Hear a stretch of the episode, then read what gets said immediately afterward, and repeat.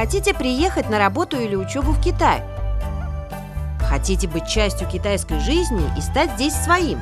Что же самое главное? Без сомнения, во всем нужен китайский язык.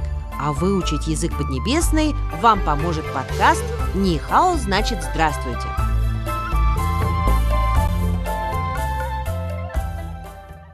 Нихао! Здравствуйте, дорогие друзья! Приветствую вас в нашем подкасте. С вами Цзиньцзы.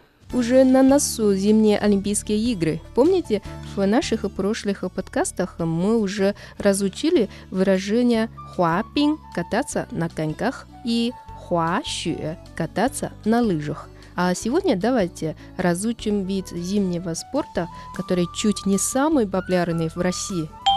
Конечно же, это пинчу – хоккей – Сначала давайте прослушаем отрывок из телевизионной программы о хоккее. 冰球运动发源于加拿大，是冬奥会传统项目。北京2022年冬奥会冰球项目由男子冰球和女子冰球两个小项组成。冰球运动发源于加拿大，是奥运会传统项目。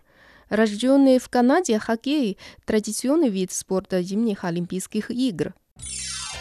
北京二零二二年冬奥会冰球项目由男子冰球和女子冰球两个小项组成。Хоккей на зимней Олимпиаде 2022 года в Пекине представлен в двух дисциплинах – мужской и женский. 让我们一起走进汉语世界，давайте вместе войдем в мир китайского языка. Нихао значит здравствуйте. Давайте еще раз послушаем. 冰球运动发源于加拿大，是冬奥会传统项目。北京2022年冬奥会冰球项目由男子冰球和女子冰球两个小项组成。Повторим словосочетание на сегодня. 冰球, хоккей.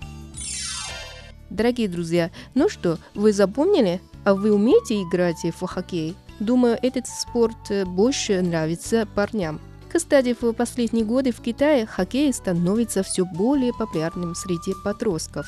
Это все на сегодня. До встречи. 再见.